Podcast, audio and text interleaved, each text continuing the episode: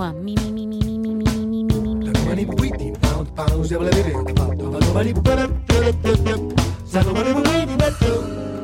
Two, two, two, two, hey, hey. Something, something, something, something.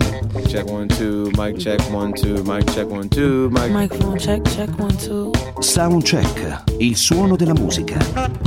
Di Gegè Telesforo.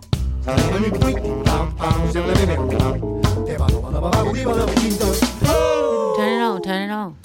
Eccoci, siamo sempre noi, sempre qui barricati nel Groove Master Studio per dare il via al soundcheck, la prova del suono di Radio 24. Buona domenica a tutti voi da Giorgio Telesforo. Ancora una volta buona domenica al nostro ingegnere del suono Riccardo Bomarzi e buona domenica e buonasera a uno dei miei eh, musicisti preferiti, ma anche un carissimo amico che conosco praticamente da quando aveva tutti i capelli sul cranio, poi facendo musica e tante note di qualità, un po' alla volta li ha persi, però ha acquisito fama a livello internazionale e infatti credo che oggi possiamo considerarlo una delle eccellenze del jazz italiano nel mondo e questo signore non ha un nome, praticamente un titolo e si intitola Stefano Di Battista in persona. Ciao Stefano, buonasera, benvenuto al soundcheck di Radio 24.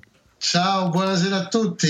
Allora, Stefano naturalmente è collegato, collegato con noi via Skype per motivi che ben potete eh, comprendere. Anche per lui una stagione abbastanza complessa per un uomo che è abituato a fare centinaia di concerti all'anno, eh, quindi ritrovarsi chiuso a casa, ma con la creatività sempre attiva, tant'è vero che ha avuto eh, anche il coraggio, lo posso dire, di chiudersi in uno studio di registrazione lì a Parigi con musicisti eccezionali dei quali eh, fra poco vi parleremo per realizzare un nuovo album. E infatti celebra Stefano Di Battista con questa nuova pubblicazione un grande maestro eh, italiano scomparso eh, da poco e questo signore grande musicista grandissimo compositore era Ennio Morricone e Stefano Di Battista con il suo quartetto quindi ricorda eh, Ennio Morricone che tra l'altro hai avuto l'onore e il piacere di conoscere quindi non è un tributo è un tributo che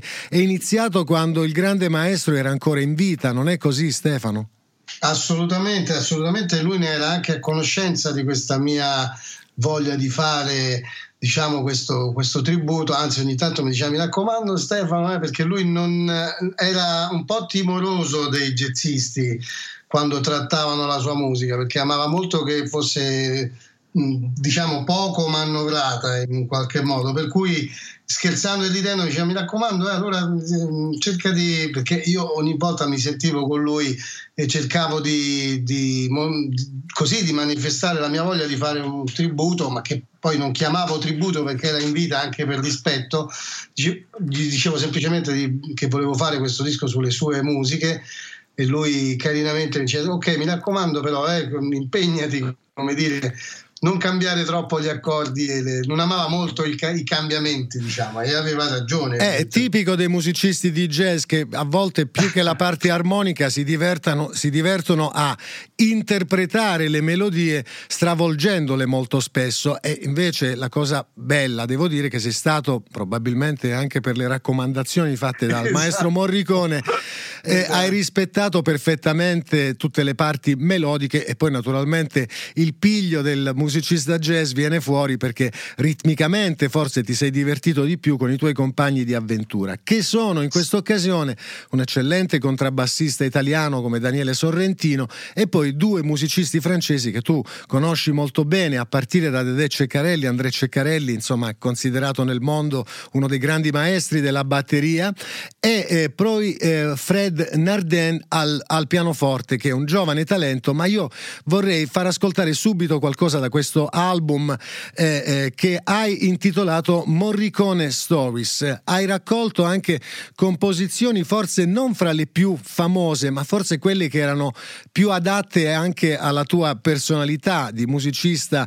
onnivoro e versatile. Quindi ascoltiamo subito Stefano Di Battista in questo tema di Ennio Morricone intitolato Cosa avete fatto a Solange, tratto da un film pubblicato, uscito in Italia nel 1972 eh, con la regia di Massimo Dallamano e l'interprete principale era Fabio Testi. Stefano Di Battista con il suo quartetto al soundcheck di Radio 24.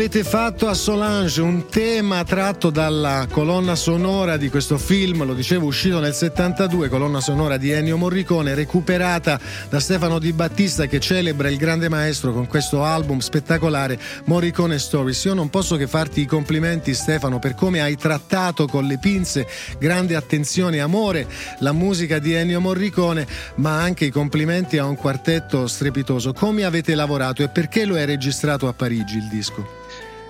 Ma perché comunque avevamo diciamo il sogno, l'idea di, di, rifarlo un po' in uno studio, uno dei pochi rimasti storici francesi che è il Ferber, e che comunque ci poteva dare un suono che, noi, che io conoscevo già perché ho fatto già troubleshooting, già qualche album lì e mi fidavo molto della, della loro sala, insomma, perché eh, era delicato questo album, bisognava affrontarlo bene già dal suono e, e, abbiamo scelto di farlo in questo tempio, diciamo, del, de, di dove sono stati fatti dischi molto importanti, anche colonne sonore dei film francesi.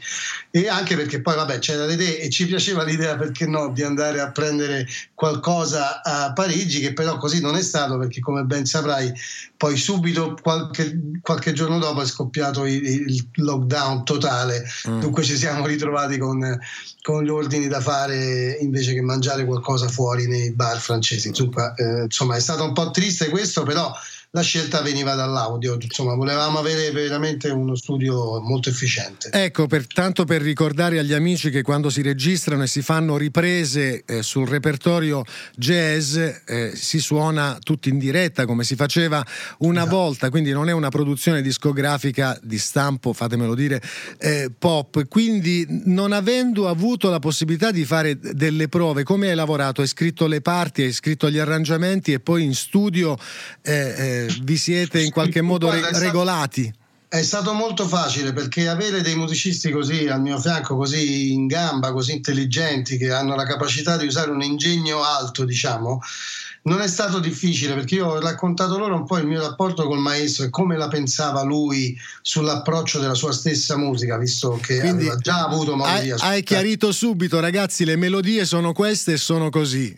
Ma non solo l'ho dovuto chiarire con loro, l'ho dovuto chiarire anche con i miei fantasmi, perché a un certo momento avevo Coltrane, eh, Parker che entravano nella mia testa, insomma questi grandi musicisti e volevano ovviamente darmi l'entusiasmo di suonare, io dovevo dire loro al mio cervello tramite una connessione che secondo me eh, è malsana evidentemente, ma comunque c'era, ho dovuto placarle un po' l'entusiasmo perché ho dovuto dire guardate stiamo trattando Morricone, state calmi, dunque dentro di me sì, sì, ho dovuto placare un po' l'entusiasmo e cercare di invece andare a lavorare su, sull'emozione del suono e della melodia. Ecco, Spero tu hai, poi- hai- hai combattuto quindi con te stesso, con la tua personalità, dicevi con i tuoi fantasmi e con tutto il background e la musica che hai ascoltato e studiato, quindi ricordando i grandi maestri del jazz, dicevi Coltrane, Parker, ma forse anche Conobal Adderley, Sì, poi so del tuo amore perché- per Art Pepper come contraltista, però ci sei riuscito fino a un certo punto perché per esempio per Metti una sera a cena che è un tema insomma un classico di Ennio Morricone anche questo un film eh, che eh, uscì in Italia nel 1969 per la regia di Giuseppe Patroni Griffi e aveva come interpreti Florinda Bolkan eh, Jean-Louis Trintignant Annie Girardot e Tony Musante. Qui siete andati pesanti con lo swing e lo faccio Eh, sentire non ce l'ho subito. non ce l'hai fatta. lui mi ha detto, "Guarda, Togliti un attimo di mezzo. La melodia è quella, ma ritmicamente, amico mio, siete andati a palla. Quindi Stefano Di Battista con il suo quartetto Metti una sera a cena qui al soundcheck di Radio 24.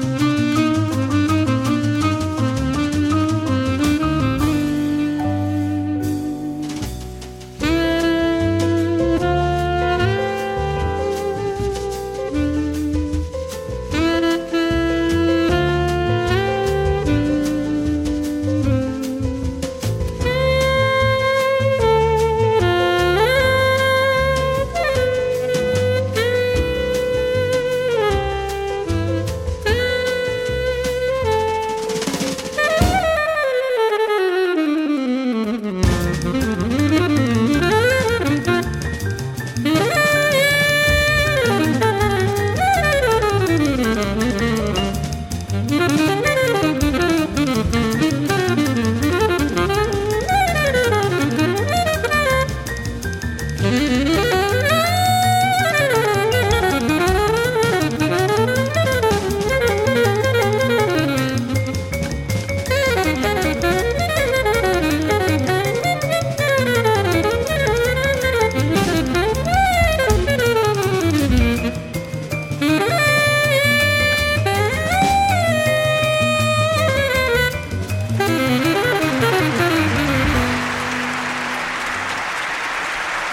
Soundcheck, il suono della musica.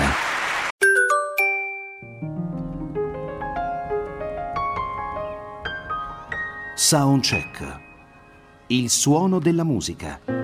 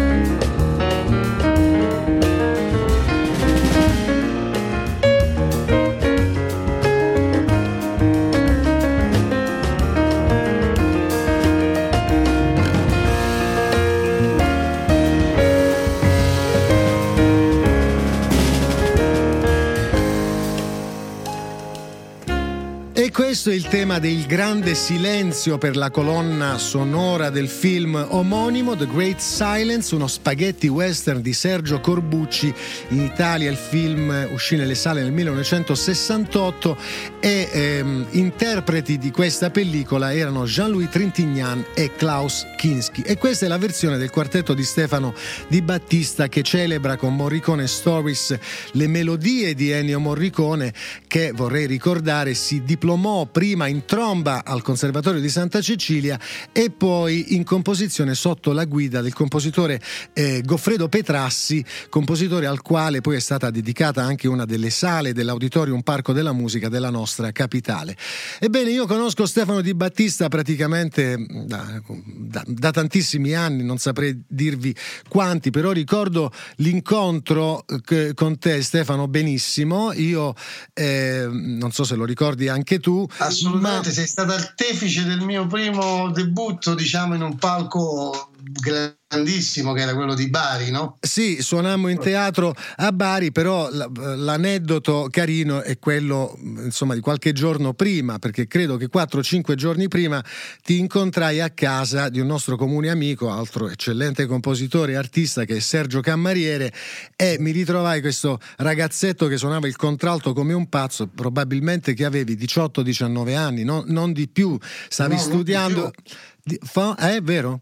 Assolutamente, mi ricordo che ci fu un articolo e ti chiesi anche ma che vuol dire sassofonista in Elba? eh sì, mi ricordo perché Ugo Sbisà, il nostro amico giornalista e critico musicale, anche lui giovanissimo allora che scriveva già per la Gazzetta del Mezzogiorno, venne a vedere il concerto e naturalmente rimase a bocca aperta e scrisse delle parole eh, bellissime sulla tua performance ma anche su tutto il concerto. Comunque così è nata la nostra amicizia, poi abbiamo fatto tanti concerti insieme finché a un certo punto punto, dopo aver suonato con alcuni fra i musicisti italiani più rappresentativi del jazz eh, eh, italico, ti sei spostato in Francia, entrando insieme al nostro comune amico Flavio Boltro, eccellente trombettista, all'interno dell'organico dell'orchestra francese del jazz, coinvolto dal pianista Jean-Pierre Comot. E quindi ah, diciamo che gran parte della tua carriera l'hai fatta eh, eh, a Parigi e poi ti sei ritrovato anche negli Stati Uniti. Vorrei citare soltanto alcuni dei nomi con i quali tu hai collaborato a lungo, quindi non nomi con i quali tu ti sei fatto una suonata, però hai fatto parte di un quintetto eccezionale con Michel Petrucciani al pianoforte, alla batteria. Chi c'era con Michel Petrucciani? Steve Gadd c'era. c'era Steve Gadd e poi ti sei ritrovato con un quintetto, quartetto non ricordo bene, pazzesco, con leader il batterista Elvin Jones, che vorrei ricordare è stato il batterista, eh, la, il cuore pulsante del quartetto di John Coltrane. Eh sì. Ma c'è un altro incontro che mi ha colpito molto perché tu da appassionato di Conobal Adderley poi hai, hai suonato con suo fratello, con Nat Adderley, come ti sei sentito in quel contesto? Ma molto piccolo, c'era anche Jimmy Cobb alla batteria. Jimmy Cobb alla batteria, mamma e ebbi una sensazione assurda, cioè quando suonai con loro, non ricordo dove adesso, eh, io tiravo un po' avanti in realtà perché ero emozionato e ho capito che lì mi, mi sono accorto di, di quanto è importante stare rilassati quando si improvvisa perché presi dall'emozione si tende a spingere un po' e sentivo il piatto che stava indietro e, e stetti anche un po' male poi risuonai con Jimmy Cobb e Natardi lì la seconda volta mi sembra a Parigi. E mm, mi feci anche un, un, po' di alcol perché dico devo fare qualcosa per, per stare rilassato. Però in quel caso che ero anche più giovane di poi quando ho incontrato Elvin Jones ero veramente molto emozionato e mi sono reso conto che bisogna stare molto relax. Quando la parola relax viene usata nel jazz è veramente ha un senso e bisognerebbe cercare di, di, rispettarla perché serve proprio per essere rilassati. Lì l'ho capito con Jimmy Cobb. Ecco, comunque questo è uno dei tuoi grandi eh, pregi, cioè di avere sempre un'energia straripante sul palcoscenico e poi viene fuori con la tua musica e con i tuoi strumenti. Eh, hai studiato il contralto, ti sei diplomato al conservatorio, hai fatto tanta musica, poi ti sei divertito anche a suonare con alcune star del pop pop eh, italiano, quindi insomma questo dimostra che sei onnivoro musicalmente, che sei aperto e poi insomma lo sappiamo tutti, hai sposato una bravissima cantante che è Niki Nicolai, ti sei presentato sul palco del Festival di Sanremo, insomma hai fatto di tutto di più, continui a divertirti con la musica, a parte questo periodo terribile che abbiamo vissuto tutti noi musicisti, o è, è, è routine per te? No, io continuo a divertirmi. Ci ho pensato in questi ultimi giorni, mentre poi sono stato invitato all'ultimo momento a partecipare a Sanremo con la banda della polizia, che sono musicisti straordinari.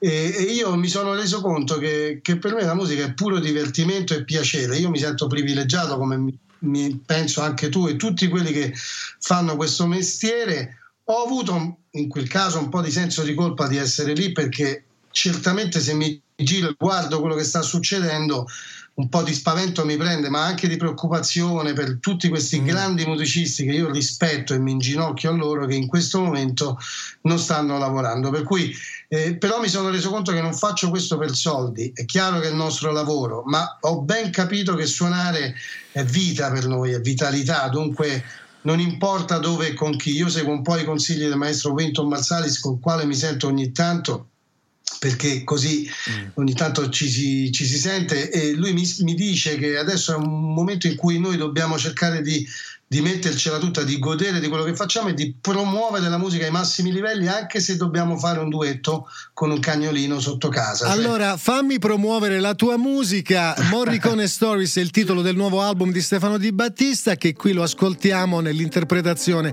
di un altro tema di Ennio Morricone, eh, tratto dal film La cosa buffa. Stefano Di Battista al soundcheck.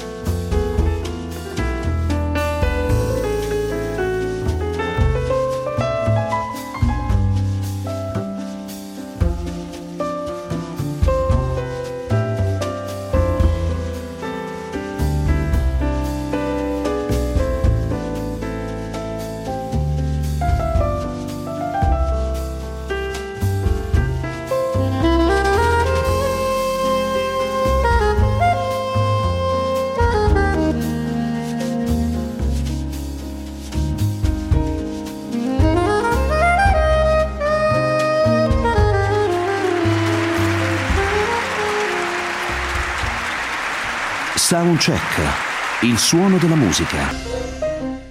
Soundcheck, il suono della musica. Di Gegè Telesforo.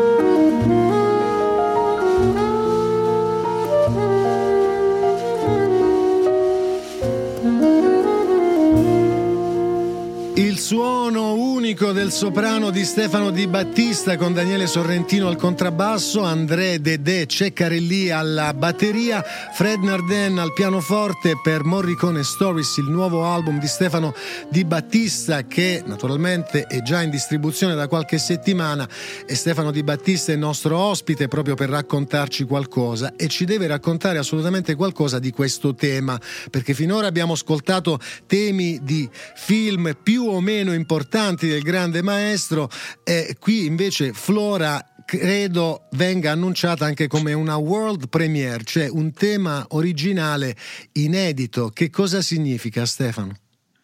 Ma diciamo che ho avuto l'onore, la fortuna forse anche che lui in questa serata che abbiamo fatto tra amici da Stefano Reali che è un mio, nostro amico regista eh, ha scritto questa melodia mentre cenava eh, dicendomi dai ti scrivo un brano perché forse Dario, il padre di Dario Rosciglione, Giorgio, gli aveva parlato così tanto di me che lui forse mi aveva preso all'inizio un po' come dire, non in antipatia, dice ma chi sarà mai questo ragazzo che dicono che è bravo? Mm. Poi ha visto che era un po' di periferia, diciamo, che venivo da un mondo molto semplice e mi ha preso sotto braccio, come se lui fosse attratto dalle persone evidentemente che mm, non so eh, spiegarti. Beh, forse da, da, da, dalle persone vere, semplici, no? Non lo so. In quella sera, per cui chiaramente in una cena tutti vorrebbero e sognerebbero di avere un brano scritto dal maestro, evidentemente ha scelto me, si è alzato, si è messo sul piano, ha scritto questa melodia per il piano e per il sassofono e poi metto suoniamola e io ho fatto ho cercato di suonarla anche ironizzando un po' all'inizio perché era alta io vedevo con la coda dell'occhio che lui aveva messo il fa naturale in alto mm. poi sarebbe mille, mille ma scusami dimmi una cosa che ha fatto il maestro? Ha tirato fuori la carta da musica ha scritto la partitura al sì, volo? ah, c'era subito così. pronto già con la carta non vedevano l'ora che accadesse una cosa del genere. Ha scritto questa musica mi ha fatto sedere mi ha fatto mettere vicino a lui io chiaramente ovviamente da buon romano di periferia mm. l'ho fatta l'ottava sotto sperando che non se ne accorgesse perché c'era il fan ma figurati figurati. E allora? si è girato mi ha fatto ma dovrebbe essere in ottava sopra. Io ho fatto scusi maestro ci ho provato scherzavo. E l'ho fatta poi come era scritta. Certamente ero molto emozionato perché non vedevo neanche bene il manoscritto che poi ti girerò oggi è molto bello. E, ed era scritto a penna per cui credo di averlo fatto abbastanza bene insomma poi insomma quindi alla fine ti sei ritrovato un tema originale che hai riportato fortunatamente in questo album recentissimo. Sì, Beh, sì, è emozionatissimo. Devo devo dire, non è è, un bel racconto, è una bellissima storia, Stefano. Forse, non so, forse una delle più importanti della tua eh, carriera. Ne hai vissute, ne hai passate tante, ma questa credo che sia no, questa indimenticabile. Questa è tipo Cenerentola. L'ho preso il manoscritto e mi sono scappato da, dalla scena. No, che poi certo. gli amici potranno dire: Ma forse ci sta dicendo delle cazzate questo di Battista. Non è vero? No, invece è vero perché noi abbiamo visto su YouTube, e lo diceva adesso Riccardo Bomarzi, ma su YouTube c'è la storia, cioè c'è un sì, filmatino. Sì, Stefano ha fatto un registrazione di questo, assolutamente. Bah, Sta su YouTube. Ma, ma, roba da pazzi. Va bene Stefano, sono contento di averti, di averti eh, accolto qui al Soundcheck con tutti gli onori del caso, sai che ti voglio bene, sei nel mio cuore, ti stimo come musicista e soprattutto ti stimo come persona, perché sei rimasto legato alla tua terra, alla tua casa, alla tua famiglia, hai scelto di tornare in Italia, di eh, vivere nel nostro paese quando hai avuto la possibilità di poterti trasferire anche con armi, bagagli e famiglia a Parigi Parigi, a New York, ma hai scelto l'Italia per amore per la tua famiglia e, sì, e, e, sì. e, anche, posso dirlo, per il tuo ristorante che non hai abbandonato. Cioè, a no, me dispiace. L'ho promesso, padre, lo, l'ho promesso a mio padre e mia madre che lo avrei tenuto per, per tutto quello che loro hanno fatto per me, che è stato enorme.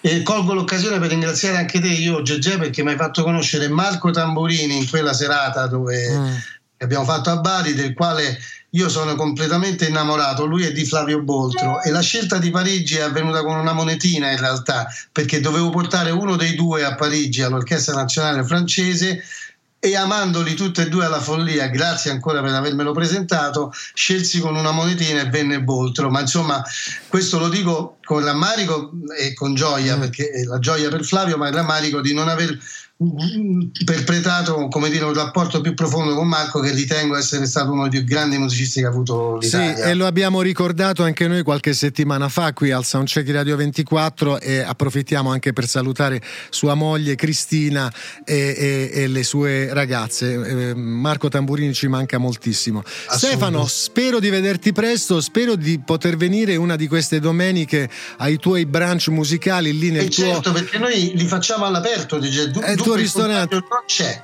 C'è solo il contagio musicale. Eh, tu lo sai che io sto un po' attento per vari motivi. Eh, come, come, avrei notato via Skype, qua siamo con le mascherine. Io la levo proprio per parlare, ma poi con Bomarzi abbiamo questo protocollo che non abbandoniamo, ancora non abbiamo abbandonato. Ti abbraccio fortissimo. Direi però, se sei d'accordo, di chiudere ascoltando proprio il tema, uno dei temi più belli. Eh, tra l'altro, questo è un tema che Ennio Morricone ha scritto con suo figlio Andrea, che è il tema d'amore tratto da Cinema Paradiso, eh, film del 1900. 1988 eh, di Giuseppe Tornatore, un vero e proprio capolavoro e anche Oscar per il miglior film straniero eh, per quella stagione. Grazie Stefano, ti abbraccio, ti voglio bene, un saluto a Niki e, a, e, alla, e alla famiglia intera. Grazie. Grazie a tutti voi, grazie a Riccardo Bomarzi per la parte tecnica, noi ci risentiamo sabato prossimo a partire dalle 19.15 e quindi vi lascio con il tema d'amore di Ennio Morricone. Buona serata a tutti voi.